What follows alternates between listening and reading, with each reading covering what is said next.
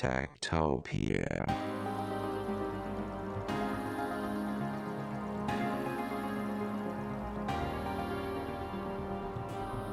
Tektopia er en podcast om mennesker og deres teknologi, udgivet af Ingeniørforeningen IDA i samarbejde med mediehuset Ingeniøren og China Experience, støttet af Innovation Center Danmark, IDA Forsikring og EUT Electronics of Tomorrow.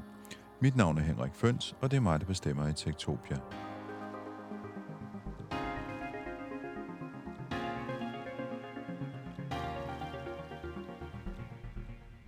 Techtopia. Antallet af politikere og partiers kommentarer i mediernes Facebook-spor, det er eksploderet siden 2020. Det viser en helt ny opgørelse fra analysebyrået Analyse og Tal. I 2019 blev der afgivet 119 kommentarer, men i 2020 så blev der afgivet 1212 kommentarer, og her i 2021, ja, der er der allerede afgivet 985 kommentarer på opslag fra danske medier. Siden sidste år, der har vi set langt flere kommentarer fra politikere på mediernes Facebook-opslag end i årene forinden. Det er en meget lille skare politikere, der står for langt størstedelen af aktiviteten. Særligt nogle af de borgerlige politikere er meget aktive kommentatorer på mediernes nyhedshistorier. Og nogle gange går der ikke engang tre timer i gennemsnit, før de har kommenteret på en nyhedshistorie, der ligger på Facebook. Politikernes profiler har sådan et øh, verifikationsbas, som bekræfter, at der er tale om en autentisk side for en offentlig person, øh, og det betyder, at kommentaren den får ekstra synlighed, den ryger simpelthen højere op i kredsløbet af kommentarer på mediernes øh, Facebook-opslag. Og derfor så giver det jo god mening for øh, politikerne at øh, gøre det her, fordi de får også øh, mulighed for at øh, høste flere likes. Men hvad betyder det egentlig, at den politiske debat den i vidt omfang er flyttet over på en amerikansk databetalingstjeneste som Facebook, og den ikke længere foregår i aviserne med en redaktør ved roret, som kan sidde og redigere i det, der sker, og det, som skal ud til øh, læserne? Ja, den snak, den tog jeg med administrerende direktør på Dagbladet Information, Stine Karsten Kendal, og professor i kommunikation og digital transformation ved CBS, Mikkel Flyverbom, på et øh, webinar arrangeret af Jeff for nylig. Vi kommer også ind på, om vi bør stille tech-giganterne til ansvar for indholdet på deres platforme, om vi bør regulere den offentlige debat, der foregår på privatejede platforme, og hvis vi skal det, hvordan gør vi det så? Hvad for noget lovgivning skal der til, og hvad kan vi gøre i Danmark og EU, når de her virksomheder de hører hjemme i USA? Så vi kommer også ind på Donald Trump og hans øh, bortvisning, om man så må sige, fra Facebook og Twitter. Men øh, vi starter herhjemme, og vi starter med noget så dansk som rugbrødsmadder.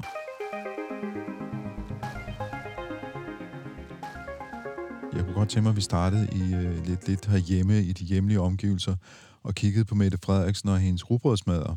Pressens minister, hun bruger Facebook til at øh, kommunikere med hvad øh, betyder det i, øh, i jeres optik, at man kan sige, at vores statsminister, som er pressens minister, som jeg siger, bruger en amerikansk databetalingsplatform til at være sin foretrukne kommunikationskanal med offentligheden? Altså hvis jeg må lægge ud, og det har jeg jo selvfølgelig også en klar interesse i, som, øh, som hidtidig infrastruktur for den offentlige debat, øh, altså nemlig aviserne, radio og tv har jo tidligere været det sted, den gatekeeper øh, for, hvordan øh, folk kunne komme til ord, og derfor var var der jo en irriterende afhængighed af journalister og, øh, og redaktioner hos politikere. Det er de da rigtig glade for at være sluppet af med på mange måder, tror jeg, og derfor øh, bruger de det. Men, men jeg synes jo, at, øh, at der er jo mange kritiske spørgsmål og mange øh, ubehagelige diskussioner, man så kan undgå, hvis man ikke stiller op øh, til journalistisk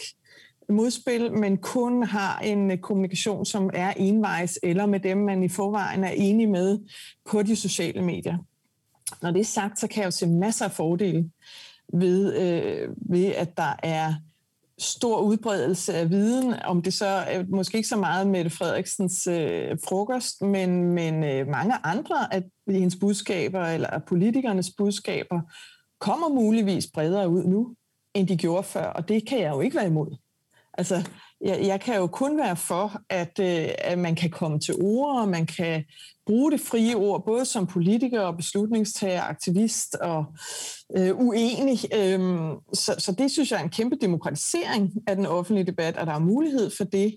Men, men jeg synes også, at vi har reflekteret alt for lidt, øh, både også i medierne og også øh, dem, der bruger øh, sådan nogle medier som Facebook og, og øh, YouTube, og, over hvad er det egentlig for et sted, vi står og taler fra.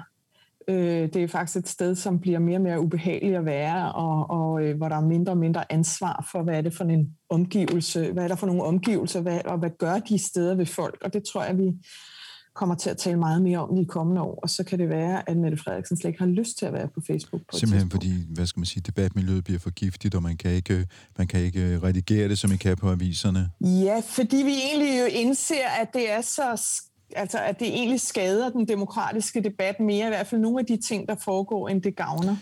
Altså, jeg husker jo fra min tid i, øh, i Danmarks Radio, at der fik vi at vide, at vi skulle være der, hvor danskerne var, derfor skulle vi være på Facebook, og så blev alle vores hjemmesider lukket på DR.dk, og så blev vi tvunget over på Facebook alle sammen. Øh, er, det, er det ikke sådan lidt den samme, hvad skal man sige, logik, hun er der, hvor danskerne er? Jo, og, og, øh, og det kan jeg godt forstå, at hun er.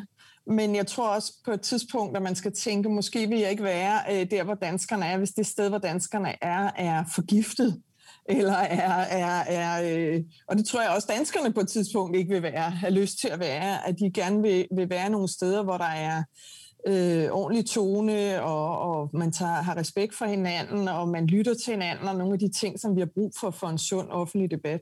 Og jeg ved, øh, jeg ved nøjagtigt, jeg kan huske det, der skete i DR, og, og vi har jo også selv som andre medier været med til at flytte debatten over nogle steder, hvor, hvor vi måske ikke har interesse i, at den foregår. Mikkel Flyverbom, du har jo skrevet en del kritiske klummer i øh, politikken omkring øh, de amerikanske tech-giganter. Altså, hvad tænker du om, øh, om hvad skal man sige, Mette Frederiksen og andre politikers brug af Facebook som deres primære kommunikationskanal med, med, til, til, til offentligheden? Jeg tror, hvis vi starter med at ligesom, øh, bevæge os ind i, lad os sige, Mette Frederiksens perspektiv, og de folk omkring hende, som hjælper hende med at øh, kommunikere og så videre, så kan du bare se, at der er der sådan en palette af forskellige platforme, du kan vælge. Du kan sige, okay, nu har vi det her, vi gerne vil tale om. Så kan vi enten øh, skrive en kronik, vi kan øh, lave et pressemøde, vi kan øh, sætte et radiointerview op, vi kan gå på Facebook osv. Så, videre. så i den optik, der kan vi jo bare se Facebook som endnu sådan et tilbud, endnu en kanal, som står til rådighed og som helt klart har nogle fordele, fordi at den, øh, som Stine også var inde på, jo, at du ikke bliver modsagt på samme måde, som du gør af en, øh, af en uddannet journalist, og du øh, kan også sådan måske skabe en anden form for stemning, end du kan med pressemøder osv. Så, så, så det er sådan det første perspektiv, og selvfølgelig er der nogle fantastiske muligheder, og dem, de er blevet brugt osv., men de er jo også blevet brugt med en form for hovedløshed, altså en eller anden form for manglende og der taler jeg også til Stine og hele nyhedsbranchen. Altså der er også sket nogle kortslutninger, som handler om, at man har kastet sine artikler ind på de her øh, platforme, og øh, troet, at så vil man få flere abonnementer og flere læsere osv. Men så har man også bare glemt, at man ligesom måske sætter en tredje part ind imellem sig selv og sin aller, aller vigtigste målgruppe, som selvfølgelig er jeres læsere. Hvis, I, hvis Facebook ved mere, ved mere om jeres læsere end jer selv, så er I allerede i gang med at ligesom øh, undergrave jeres egen forretning. Men jeg tror bare, at vi på et tidspunkt vil komme et sted hen, hvor vi øh, måske får nogle mere nuancerede refleksioner over, hvad prisen er for at ligesom øh, lade diskussionerne flytte over på Facebook, eller de her øh, ting, som sådan en som Mette Frederiksen gør, hvis de flytter over på Facebook, så får det en eller anden karakter, og det får også øh, øh, en anden form for dynamik, som jo handler om, at øh, der ikke er det der ansvar for, at, altså nu, og måske skal vi også tale om Trump om lidt, men øh, Mette Frederiksen er jo ikke sådan en, der står nødvendigvis, eller jeg, kan, jeg er ret sikker på, at hun ikke står og lyver, så det driver. Eller øhm, opfordrer til vold. Nej, nej, den slags. Men altså, hvis hun nu gjorde, eller hvis hun nu øh, blev vanvittig, så vil der ikke være nogen, der ligesom øh, stoppede hende i tide på samme måde, som du ville gøre i, øh, i DR eller i andre sammenhænge. Så der er helt klart et eller andet med, at, at tingene ligesom får en... Altså det er sådan lidt mere vilde vesten, hvor, øh, hvor ting kan få lov at stå uimodsagt, og hvor ting kan få lov at øh, tage en eller anden ret vild drejning. Øhm, og så er jeg helt enig med det, Stine siger. Altså, jeg tror, vi er nødt til at tænke på Facebook som sådan et, øh, sted, der er i gang med sådan en nedadgående spiral, altså hvor, hvor øh, jeg ved, du skal ikke bruge særlig lang tid på Facebook, 4-5 øh, minutter ned i en tråd, så kan du se, at der er helt fuld af folk, der sidder og sviner hinanden til, og så videre. Altså jeg har sådan lidt lemfældigt forhold til trafik, og jeg bliver tit råbt af i trafikken, fordi jeg måske kører over for rødt eller et eller andet, det kan jeg godt sige, den her lille lukkede kreds. Men, men jeg tror, det er de folk, der råber af mig på gaden, som har samlet sig på Facebook mere og mere. Altså de sidder og er på jagt efter et eller andet, som de kan øh, hisse sig op over, og så ellers svine hinanden til, indtil det ligesom øh, går ud af kontrol og så videre. Så det, er jo, det taler os til det, som Stine siger. Altså måske har man ikke lyst til som statsminister at være et sted, hvor, hvor der er den form for stemning. Det, det der med, at øh, statsoverhoveder og politikere jo kan faktisk kan blive udelukket på linje med os andre borgere fra, fra platforme som Facebook, det, det gemmer vi lige lidt at vende tilbage til, fordi jeg kunne godt tænke mig, øh, fordi en, en ting er, at hun er på Facebook, og det der det med debatmiljøet, der kan være giftigt. Men øh, jeg, jeg jeg har en ven, som, er, som ikke er på Facebook. Han kan, ikke, øh, han kan simpelthen ikke lide Facebook, men han er meget ophidset, fordi han siger, at den politiske debat er i høj grad flyttet over på Facebook, fordi det er der, politikerne offentligt kan gøre deres, øh, deres pressemeddelelser har deres debatter med folk osv. Og, og det kan jeg ikke følge med i, medmindre jeg er der. Jeg vil ikke være der, fordi jeg bliver jeg bliver med, mine data bliver udnyttet, jeg bliver profileret osv. Hvad, hvad, hvad betyder det egentlig for, øh, for os borgere, at vi måske ligesom bliver tvunget ind i det her univers, hvor vi ikke rigtig ønsker at være, fordi det er et sted, hvor vi betaler med vores data, som man siger?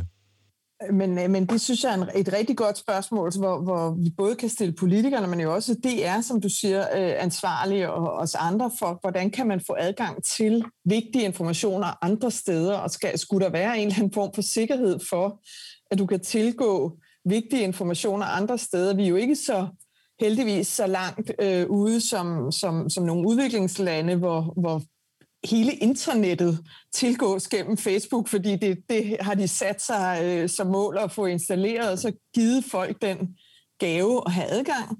Øhm, og så er internettet Facebook. Du kan jo stadig gå på DR.dk og få neutrale nyheder, du kan stadig gå på Sundhedsstyrelsen og se vaccinationskalenderen og sådan noget. Og, og vi skal jo også tænke, jeg synes, vi skal tænke meget over, når vi tænker regulering. Hvad, hvad vil vi miste, hvis Facebook forsvandt? Eller nogle af de her infrastrukturer øh, lukkede for os. Det er jo den sag, der har været i Australien, som vi måske kommer til at tale om senere, at, at det var en trussel, eller det var faktisk en, noget, de reelt gjorde, lukkede et par dage. Hvad kan vi så ikke tilgå?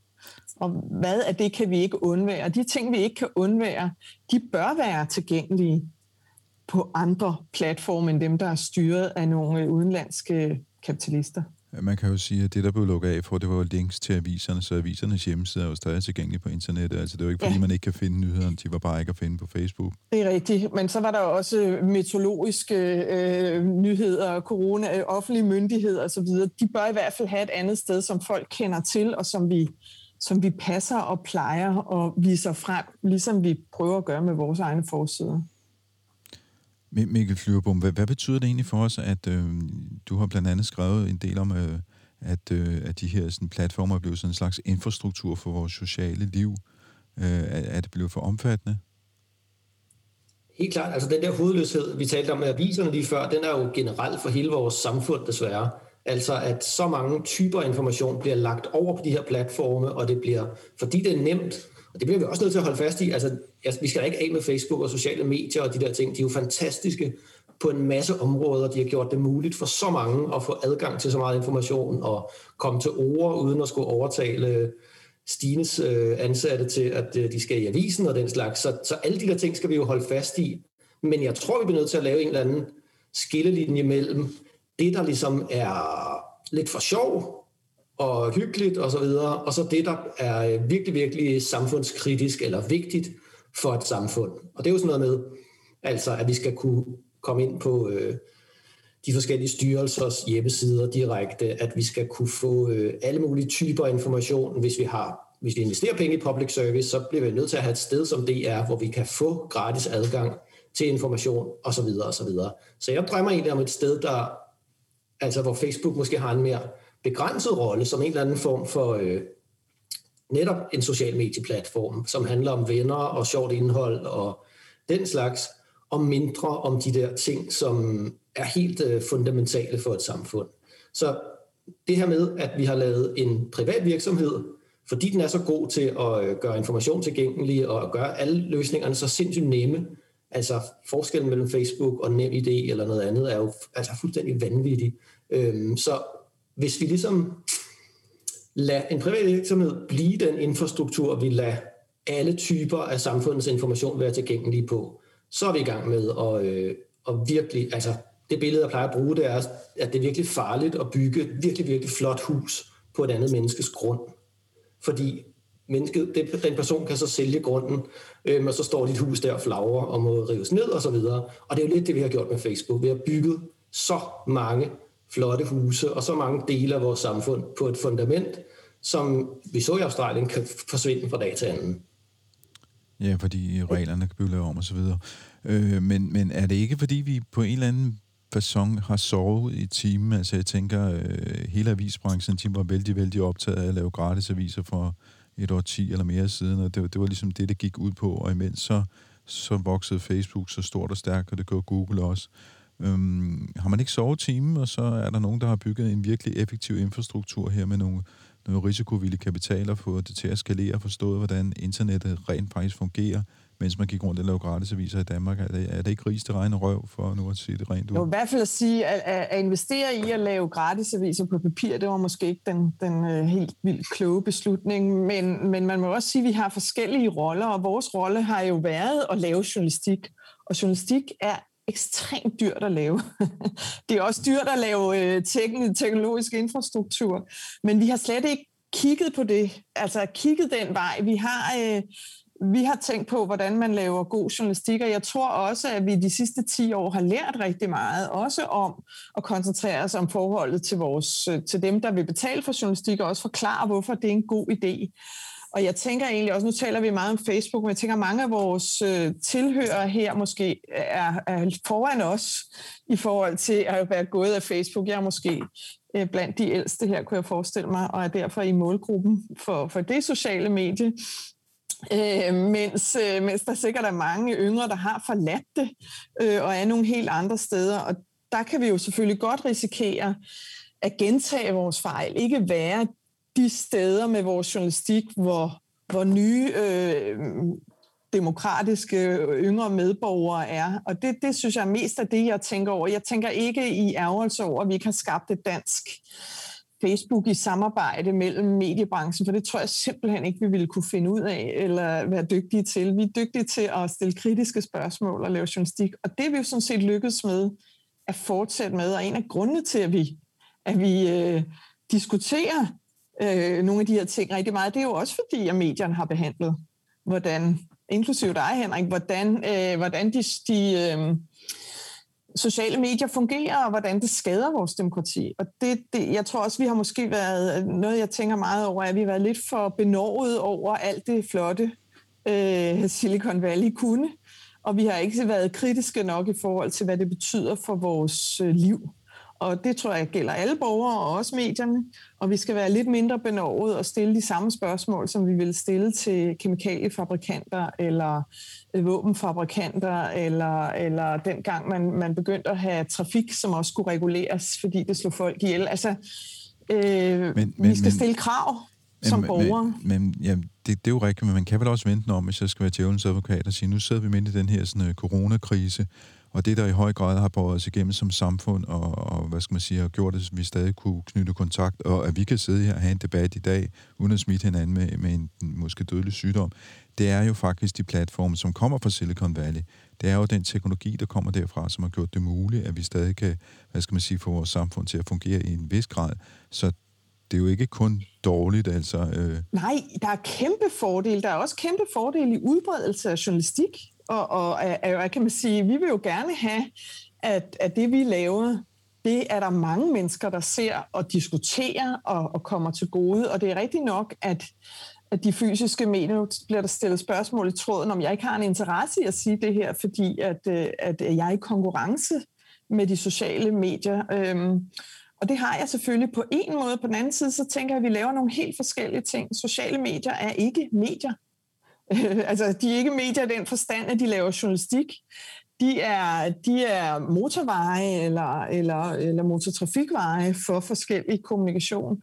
Og det vi har fundet ud af, det er, at det er ikke lige meget, hvad for en, hvad for en øh, kommunikation der så er. Og jeg tror nemlig, jeg er ikke ret bekymret for frie journalistiske mediers fremtid, hvis vi kan finde ud af at forklare, hvad man får, når man køber journalistik, versus hvad man får, når man dykker ned i lange kommentartråde eller folk sådan egen produceret indhold. Hvis jeg lige må gå tilbage til dit spørgsmål, Henrik. Altså, jeg tror, det er ret vigtigt at skelne mellem øh, teknologi i sig selv, og så de vilkår, vi ligesom øh, får teknologi på. Og det er jo, altså du kan sige sådan noget som, en, den her pandemi har gjort det tydeligt, at vi har brug for digitale løsninger. Vi har brug for et digitalt sikkerhedsnet, som kan træde til, når, øh, når den almindelige måde at interagere på forsvinder osv.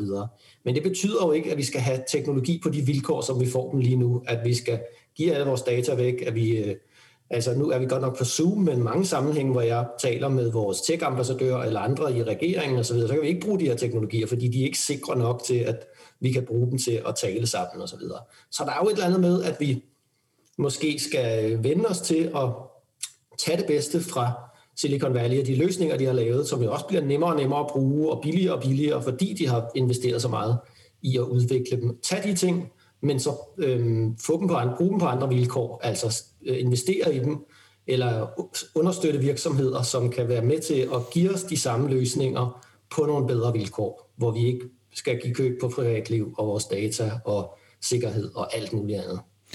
Man skulle næsten tro, at øh, folk, der lytter med, som sidder her og skriver spørgsmål, øh, faktisk havde kigget i mine noter, fordi nu begynder jeg at foregribe begivenhedernes gang. Men jeg, det, det, der, der er en, der stiller spørgsmål til... Du er en usikker platform, alle kan se alting, ikke? ja, ja, det er simpelthen, vi er totalt gennemsigtige og transparente, ikke?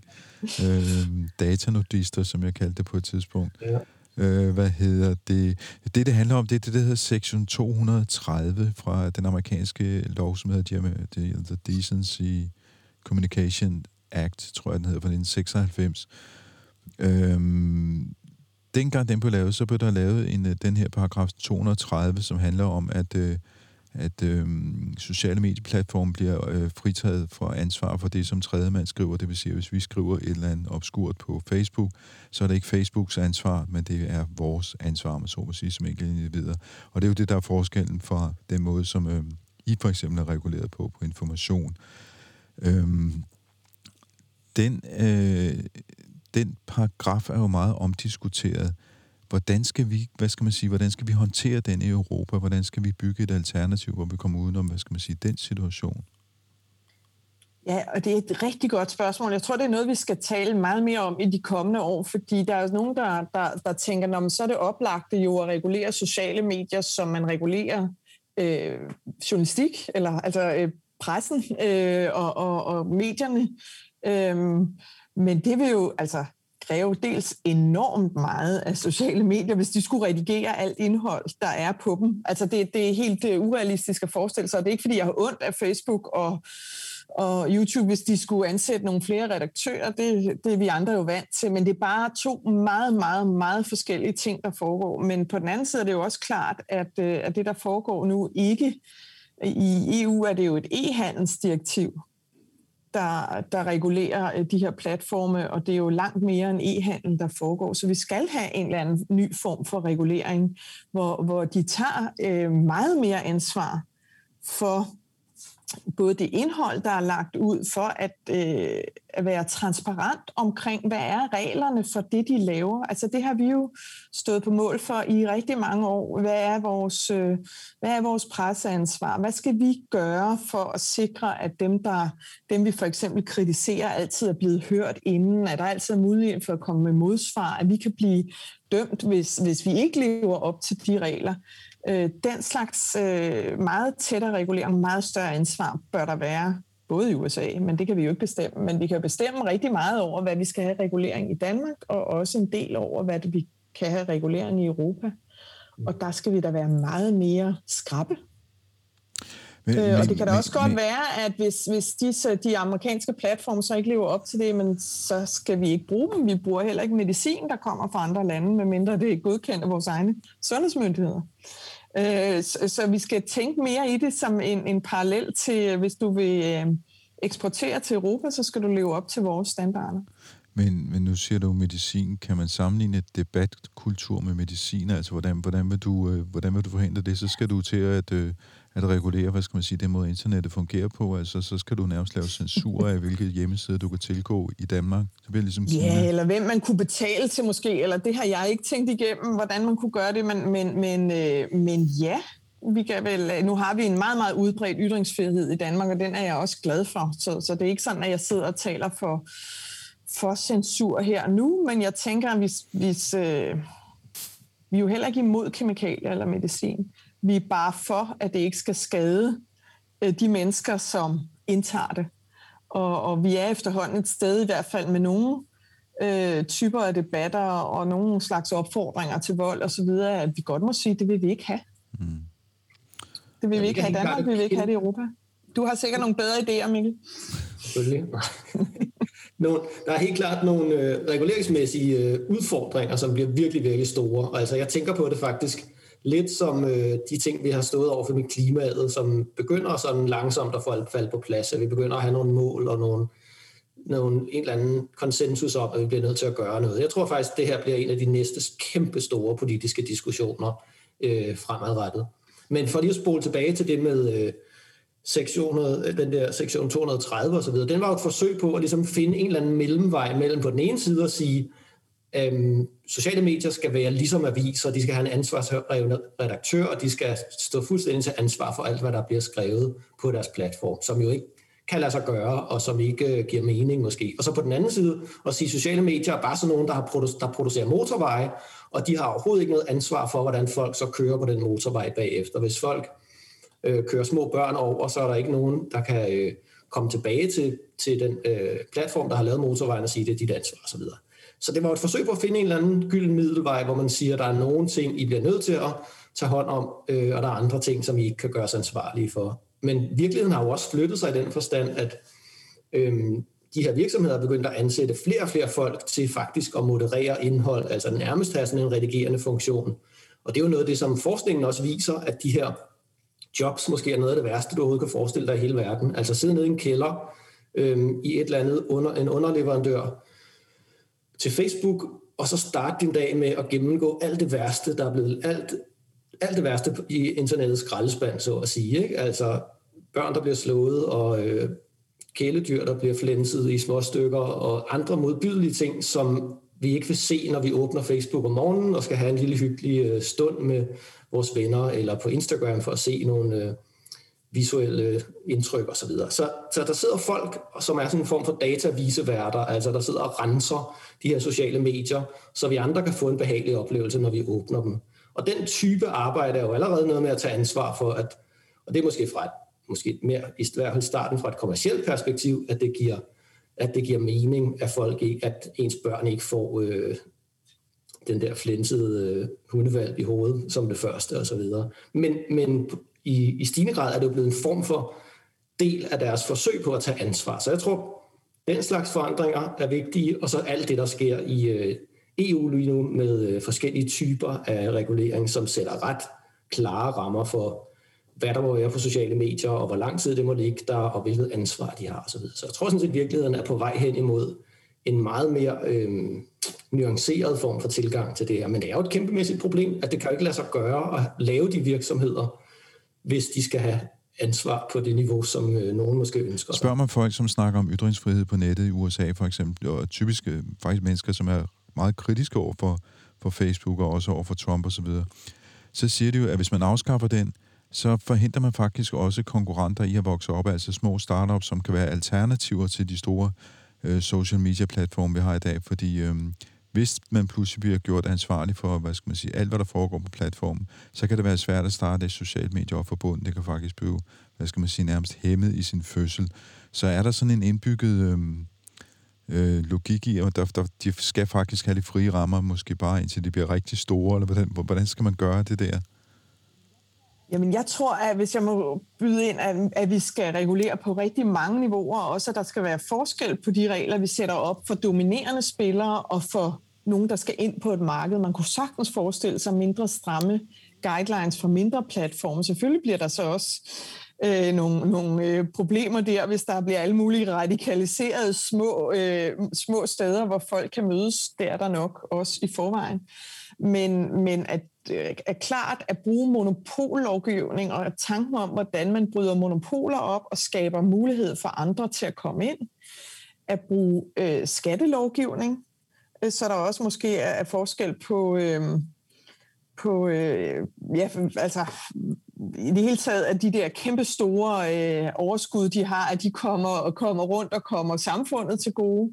GDPR, som vi også har talt lidt om, copyright-lovgivning, som også er på vej igennem EU, og så den der ansvarliggørelse i forhold til skadeligt indhold, som ligger lidt i, i section øh, 230, men, men, men også er på vej øh, mere ind i EU. Altså, så, så der er mange dimensioner, og du har helt ret i at det her med at, at øh, overhovedet gøre det muligt at komme ind på det her marked for mindre spillere, også er afsindigt vigtigt, for ellers så har vi kun nogle meget få store, og det er jo heller ikke godt for vores demokratiske debat, så er det lige præcis deres algoritmer, som bestemmer. Det er det allervigtigste at få skabt en ægte form for konkurrence på det her område. Altså at vi får skabt nogle vilkår, som gør det muligt at øh, komme ind som en ny spiller. Og det kan være alt muligt, som, som det, som Stine nævnte, men det kan også være sådan noget som for eksempel at lave nogle principper om datadeling. Altså at du øh, tvinger de her platforme til at gøre det muligt for dig at flytte dine data. Lad os sige, at du er træt af Facebook, men ikke flytter, fordi at du øh, har alle dine venner der, du har alle dine billeder, du har alle dine samtaler. Hvis de kunne flyttes over på øh, Twitter eller et, et, et, ny, et nyt medie, en ny platform, så ville det være meget nemmere for folk at gøre det. Så nogle af de principper, vi kender fra andre sammenhæng, altså sådan noget som, at du kan flytte bank uden de store problemer. Du, det er ikke sådan, at du, når du får en bank, så committer du dig for life på den bank, øhm, og du kan ikke få dine penge med et andet sted hen. Eller sådan noget som, at det man taler om som sådan intraoperabilitet, altså at vi skal kunne tale på tværs, eller skrive på tværs af de forskellige platforme, for eksempel. Det er jo også noget, som vi har vendt os til i den digitale verden, at det kan du ikke. Du kan ikke skrive fra Instagram til Twitter. Øhm, så hvis folk ikke er på Twitter, så kan du ikke skrive til dem, osv. Øhm, og det har vi jo vendt os til, at det er helt, helt normalt på det digitale område, men hvis vi prøver at sammenligne det med telefonområdet for eksempel, så vil vi jo være fuldstændig harmdierne, hvis vi købte en iPhone og et, øh, et øh, tre abonnement, og vi så kun kunne ringe til andre folk, der også havde købt en iPhone og det samme tre abonnement. Så hvis du havde Tele2 og en, en Samsung-telefon, så kunne du ikke ringe til, til de andre. Det er jo sådan, platformene fungerer lige nu, at de er fuldstændig lukkede siloer, hvor du ikke kan ringe på tværs. Så sådan nogle helt basale, øhm, og det er jo politiske reguleringsmæssige tiltag, som handler om at sige til telefonproducenter og til teleudbydere, at selvfølgelig skal man kunne sende en sms fra, øh, fra det ene netværk til det andet osv. Så, videre. så der er sådan nogle ting, og det er jo det, Stine talte om før, altså vi skal ligesom normalisere den her branche. Vi skal have stille de samme krav, som vi har gjort til alle mulige andre brancher gennem historien.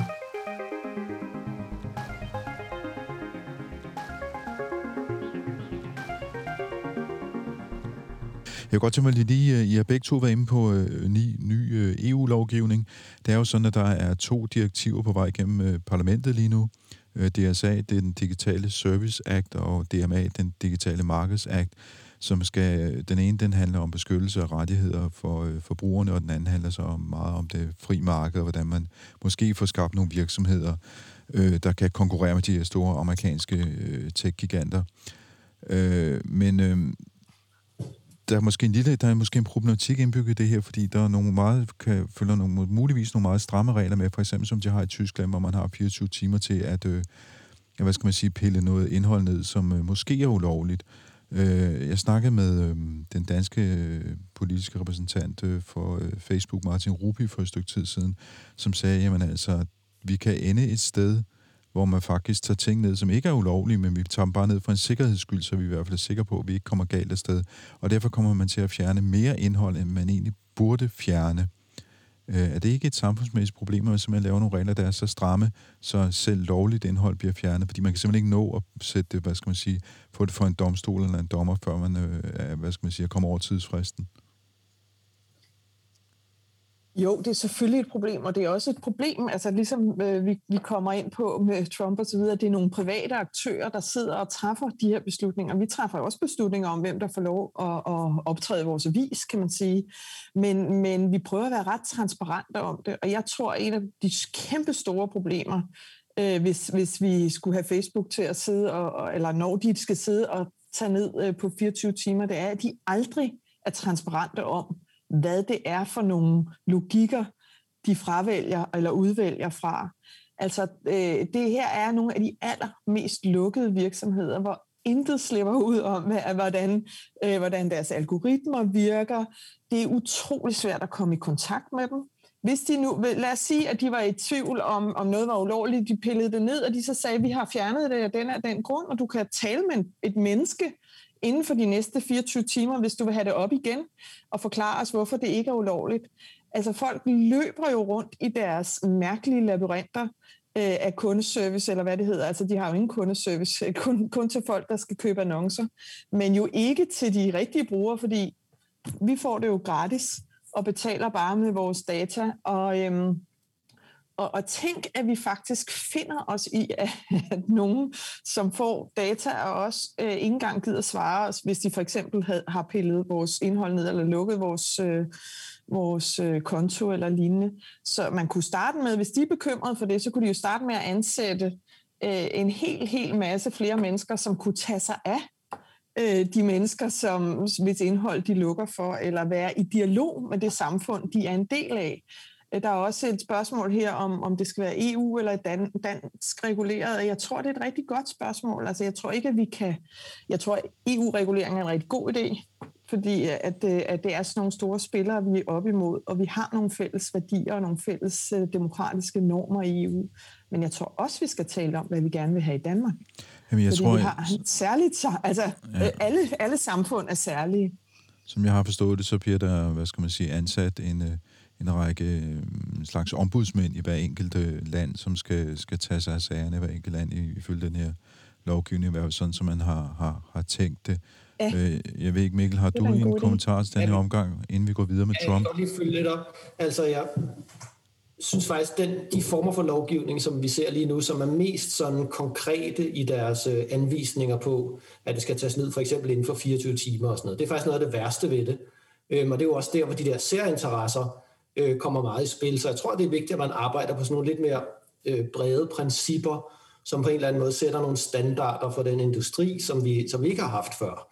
Øhm, og så holder sig lidt ude fra det der med at være meget præcis i forhold til, hvor mange timer det var ligge der osv. Og, og så tror jeg også bare, man bliver nødt til at holde sig lidt for øje, at det her det er blevet en politisk kamp.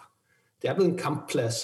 Og jeg vil sige, de, de to fronter, der er på den kampplads, det er jo på den ene side sådan nogle som Stine, altså alle indholdsproducenterne, og så de her øh, store amerikanske kommercielle platforme. Og jeg kan sagtens forstå, at I indholdsproducenter har jeres øh, issues med det her, fordi det har virkelig øh, ødelagt meget for jer. Men, men jeg tror også, man bliver så holde sig for jer, at det er, altså når, vi, når der hele tiden bliver talt om tech-giganter i politikken og i andre aviser, så er det jo fordi, der også sidder nogle redaktører og nogle ejere, som har meget stor interesse i, at vi får ligesom omtalt de her virksomheder som tech-giganter og som skrupelløse og som øh, ondsindede og alt muligt andet, noget der ødelægger vores demokrati osv. Så, så jeg tror også, vi bliver nødt til at ligesom, huske på, at de fronter, der kæmper lige nu, øh, måske også kan hjælpes ind i en ny virkelighed eller en ny fase ved, at vi laver nogle reguleringsmæssige tiltag, som måske fjerner lidt af det der fokus på særinteresserne og de små løsninger. Altså hvis vi kigger på Australien, hvor Facebook endte med at fjerne nyheder fra deres øh, platform, så var det jo helt klart altså en Rupert Murdoch, der havde interesse i, at øh, hans medieimperium ligesom kunne måske genindtage den rolle, den har, den har haft i, øh, det har haft i, den, i det land og så videre. Så jeg tror, vi er nødt til at ligesom åbne det her op, også som et politisk spil, der har nogle rimelig klare øh, frontkæmpere. Der er et par spørgsmål, som handler om, øh, om Trump, den tidligere amerikanske præsident, som jo blev øh, smidt øh, ud af Twitter og Facebook lige i de sidste dage af hans præsidentperiode, fordi han er jo opfordret til, øh, til, til vold og til at, øh, at indtage øh, kongressen osv. Øh, der er nogle spørgsmål her, der handler om, øh, om, om ytringsfrihed, fordi var det i virkeligheden en krænkelse af hans ytringsfrihed, Øhm, og er det i virkeligheden specielt godt, at han bliver pillet af de store platforme, når han så kan flytte til mindre platforme, måske mere obskure, undergrundsagtige platforme?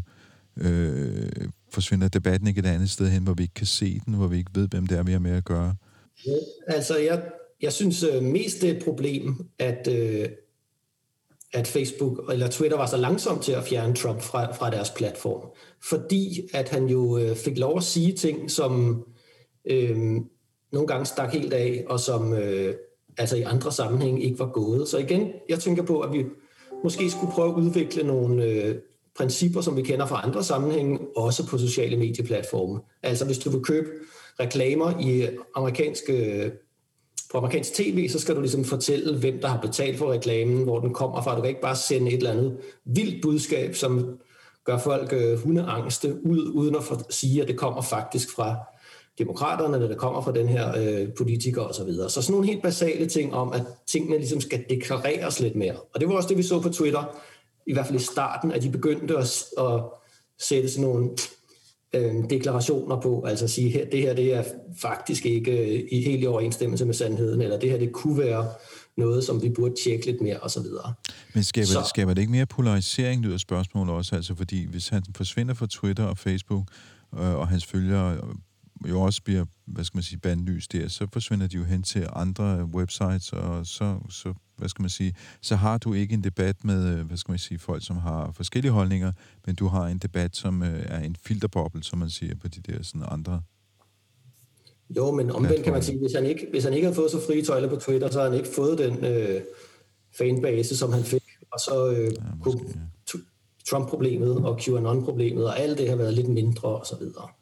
Men hvis, hvis, hvis, Ja, nej, du må hellere, Stine. Du har ikke fået sagt noget på den her endnu. Nej, det var bare for at sige, at jeg er i og for sig øh, ikke helt enig med Mikkel på den måde. Jeg tænker, at det bedste ville være, hvis vi havde beholdt øh, Trump på Twitter. Altså, at, at det ikke havde været nødvendigt, men det havde nok krævet nogle, øh, altså noget mere både transparent om, transparens om, hvem, hvem var det, der fulgte hans, hans opslag, hvordan blev de mere og mere radikaliseret, og også en... Øh, øh, ja, en måde at, at mod, modvirke den radikalisering, som han var med til øh, at, at lave, som så endte i vold. Og jeg, jeg kan jo godt se, hvorfor de har, har valgt det, men jeg synes også, det er problematisk, at der ikke er en klageadgang for ham.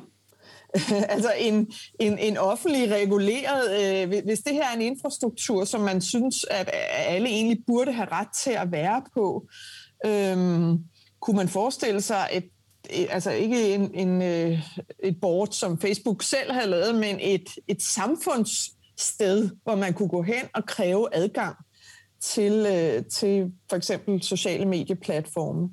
Øhm, så, så kunne det være en måde at løse det her dilemma på, for det er et dilemma. I virkeligheden så dukker der jo, hvad skal man sige, yderligere en problemstilling op af den der, fordi en ting var, at han på bandlys for Twitter og Facebook, men den her alternative platform for, øh, hvad skal man sige, Trump-tilhængere, nemlig Parler, blev jo, øh, altså, der, der, der kunne man jo være flyttet hen, men øh, de var jo så hosted, som det hedder, altså det vil sige, deres øh, website lå på nogle server hos øh, Amazon Web Services, som er sådan et øh, en slags webhotel, ikke? Og de lukkede for det, fordi de ville simpelthen ikke have det website liggende mere. Og så var der et helt medie, der forsvandt, ikke? Altså, jeg mener, du som direktør for en avis, øh, kan man bare sådan udradere et medie som privat virksomhed i virkeligheden? Jamen, det, det er jo helt forfærdeligt. Altså, øh, øh, for det frie ord og for ytringsfriheden, hvis det er Jeff Bezos og, og øh, ham der Jack fra Twitter, som er, er, er to mennesker, der kan sidde og bestemme, om man må udkomme. Og det vil sige, at vi er jo født i en... i, øh, fra en øh, fra en tradition, der hedder, at alt skal kunne udkomme, alt skal kunne siges. Øh, og der er ingen, der skal bestemme over det frie ord. Ja, Jeff, Jeff Bezos, han, han ejer ovenikøbet en avis, ikke? Jeg mener... Men det er der masser af far ved. Hvad tænker du, Mikkel Flyver, på? Med? Er der, er der en skævvridning af, hvad skal man sige, magtfordeling her, at de der sådan, folk med måske lidt mere alternative synspunkter får sværere og sværere ved at udkomme øh, og få lov til at få et sted at diskutere? Altså knægter det deres ytringsfrihed?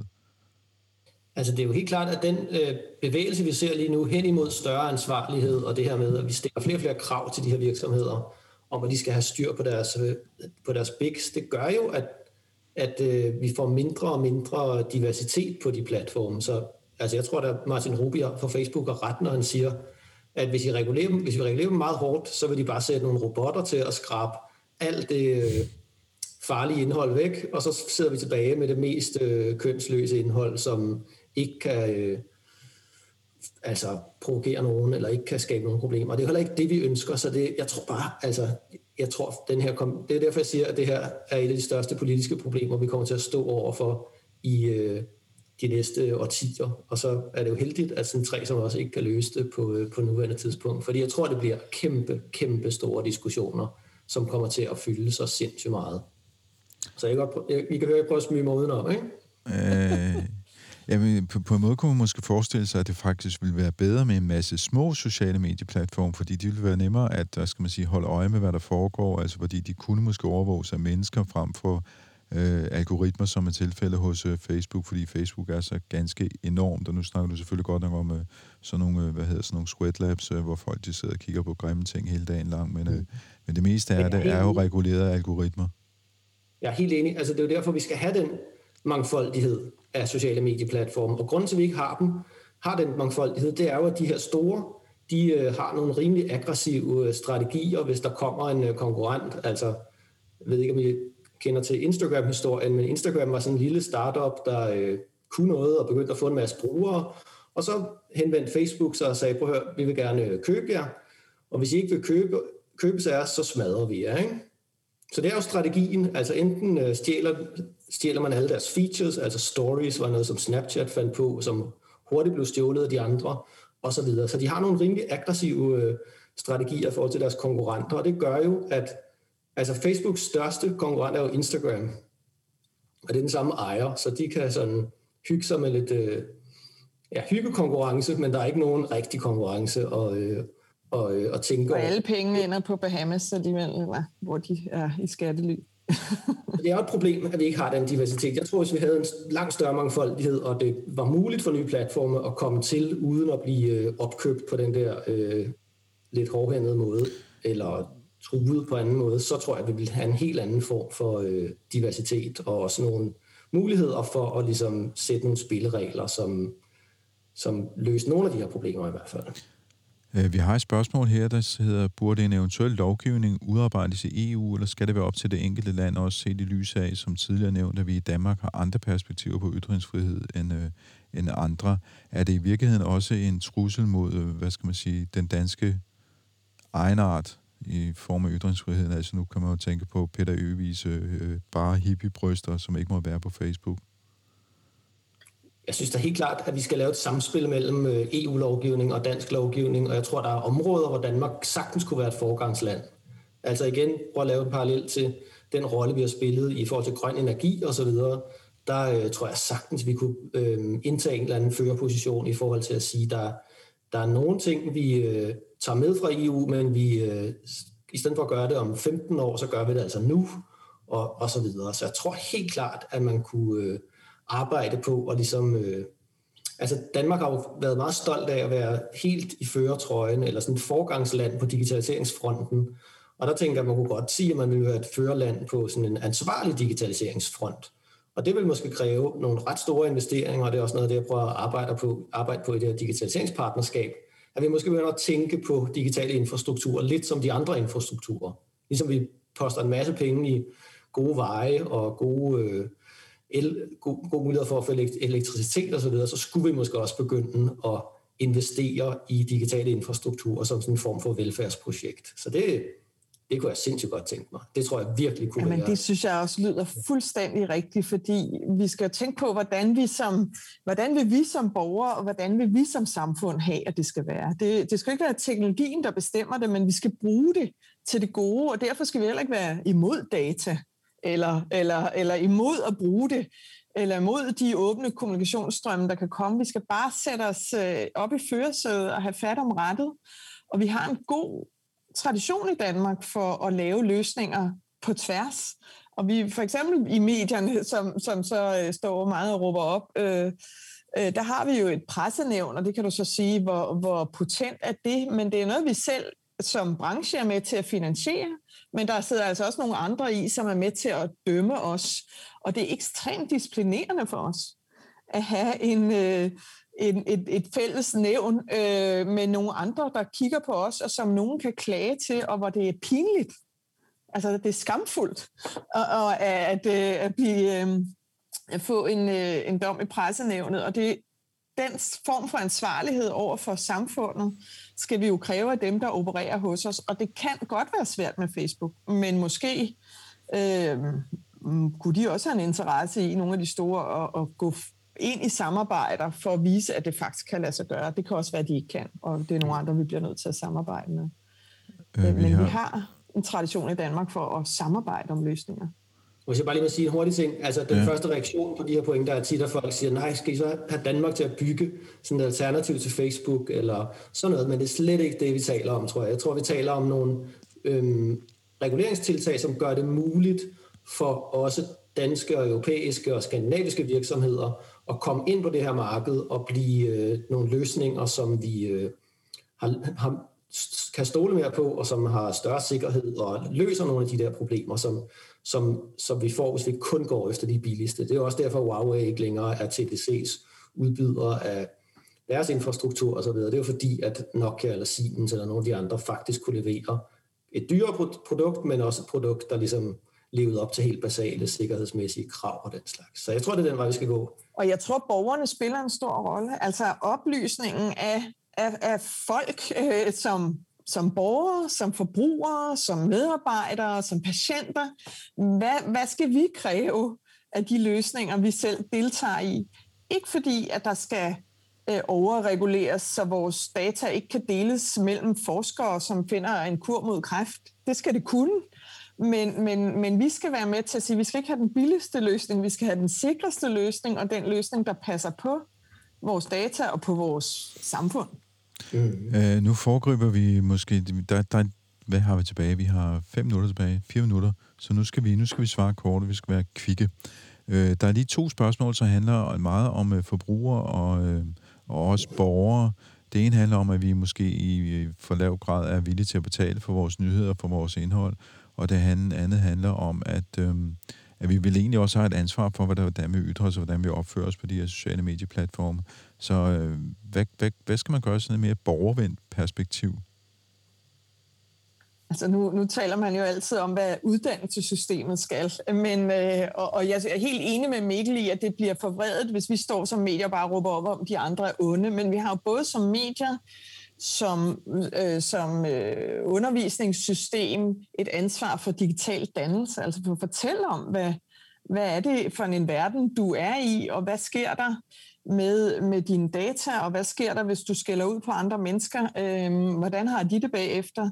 Eller hvis du deler din øh, ekskærestes fotos osv. Altså nogle af de samtaler, vi er begyndt at have om eget ansvar og om, om, om ansvar som forbruger eller demokratisk borger. Og jeg er ikke så bekymret for, om folk vil begynde at betale for eller vil betale for for eksempel journalistik. Altså på den måde øh, tænker jeg, at hvis vi er dygtige nok til at fortælle om, hvad får man der, så man ikke får en rasende debattråd, så skal vi nok overleve. Selvfølgelig er, det, er jeg meget op på, at man skal understøtte os som samfund, hvis man skal have flere end en avis. Men, øh, men det gør vi jo også i Danmark. Øhm, og så tror jeg, at den der øh, samtale, vi har med hinanden som borgere og, og i den offentlige debat om, hvordan vil vi have det? Hvordan vil vi have, at vores data bliver behandlet? Hvordan vil vi behandle hinanden i den offentlige debat? Den er jo vigtig, fordi vi har alle sammen et ansvar, og virksomheder, politikere, de handler, når der kommer pres. Mikkel Flyrbom, jeg kunne godt tænke mig lige at smide det sidste spørgsmål her til dig, fordi det handler om digitalisering og, øh, og hvad hedder det, øh, innovation. Der står her, at flere medicovirksomheder oplever, oplever udfordringer i deres udvikling af, af AI-teknologier grundet stram lovgivning og unuanceret frygt blandt borgere og politikere, der opstår som følge af debatten om Facebook og Google etc. Hvordan sikrer vi, at vi behandler sundhedsdata sikkert, uden at vi kvæler innovation og spænder ben for os selv? Altså har den her debat skadet, hvad skal man sige, den digitale innovation på andre områder, og hvordan forhindrer vi den i at gøre det? Nu har vi tendens til at give de her tech-giganter skylden for så mange ting, men det er, jeg synes faktisk, det er deres skyld, at vi har den mistillid lige i øjeblikket. Altså, at øh, folk er bekymrede over, at deres data bliver delt, de er bekymrede over at installere en, en sundhedsapp eller en smittesporingsapp osv., fordi at de, vi har fået de her vilde historier om, fra de her, øh, hvad skal jeg sige, populærkulturelle øh, fortællinger som Social Dilemma og Black Mirror og andre typer, altså sådan populærkultur, der ligesom viser, hvad problemet er. Så, så vi har jo fået sådan et, og sådan er det jo tit, altså vi har haft en lang periode, hvor vi ligesom var meget begejstrede for digitalisering og var helt øh, blinde i forhold til de problemer, det skaber. Og så har vi haft sådan en periode nu, hvor folk er gået, blevet meget nervøse og altså tror, at, øh, at deres data er helt vildt meget værd, og det ødelægger deres liv, hvis de bliver delt osv. Så, videre. så jeg håber, at vi kommer et sted hen, hvor vi får nogle mere nuancerede diskussioner. Og øh, det kræver nok, at vi ligesom også få fjernet røgsløret lidt mere og få øh, fortalt om, jamen øh, der er masser af gode grunde til at dele sine data, men det skal jo være til et formål, som, som bidrager til vores samfund, altså som ikke bare lander i nogle pengetanke i Silicon Valley. Og det er jo det, der er problemet. Altså vi har jo delt de her data uden at få bedre sundhed, uden at få bedre øh, politiske strømninger, uden at få, lø- uden at få løst klimaproblemer osv. Så, videre. så hvis vi ligesom kan sige, vi skal have de teknologiske løsninger, men vi skal have dem på andre vilkår, og de skal bidrage til det samfund, vi gerne vil skabe, så tror jeg, at folk er meget mere med på at øh, indgå i de sammenhæng. Men det kræver den der sikre infrastruktur, det kræver nogen, man kan stole på, nogen, man kan klage til, som Stine talte om. Alle mulige typer af instanser og ting, som vi har vendt os til i, øh, i andre dele af vores samfund. Så jeg tror helt klart, at den der normalisering øh, kan skabe en eller anden form for ro og en lyst til at øh, bruge kunstig intelligens, som kan så sindssygt mange ting, og bruge øh, datadrevne løsninger osv. osv. Ja, og det var altså administrerende direktør på Dagbladet Information, Stine Carsten Kendal og professor i kommunikation og digital transformation ved CBS, Mikkel Flyverbom, som er her talte med på et webinar arrangeret af Jeff for nylig.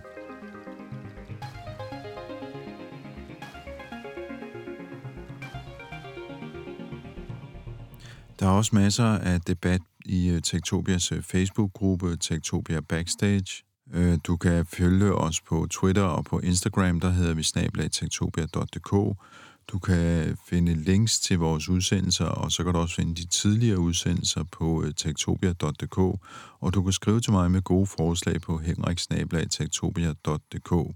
Inden vi helt slutter af, ja, så skal vi også lige have et podkort for Ingeniørens podcast Transformator. Hvilken type raket skal vi flyve til månen med, og hvad skal lastbiler køre på i fremtiden? To enkle spørgsmål, der kræver uddybende svar. Hør dem i Transformator, der har prøvekørt den nye Volvo el-lastbil og kigget lidt på de raketter, der skal sende amerikanske astronauter til månen om tre år. Det ser ud til at blive noget af en kompleks operation, hvor en raket skal sende dem de 400.000 km derop, mens en anden raket, der flyver sammen med passagertransporten, skal tage sig af at få dem sat ned på månens overflade. Så astronauterne skal simpelthen skifte bus undervejs. Hør om måneraketter og el-lastbiler i denne uges Transformator. Og det var så, hvad der var i Tektopia i denne uge. Vi høres ved om en uges tid igen på Genhør. Tektopia.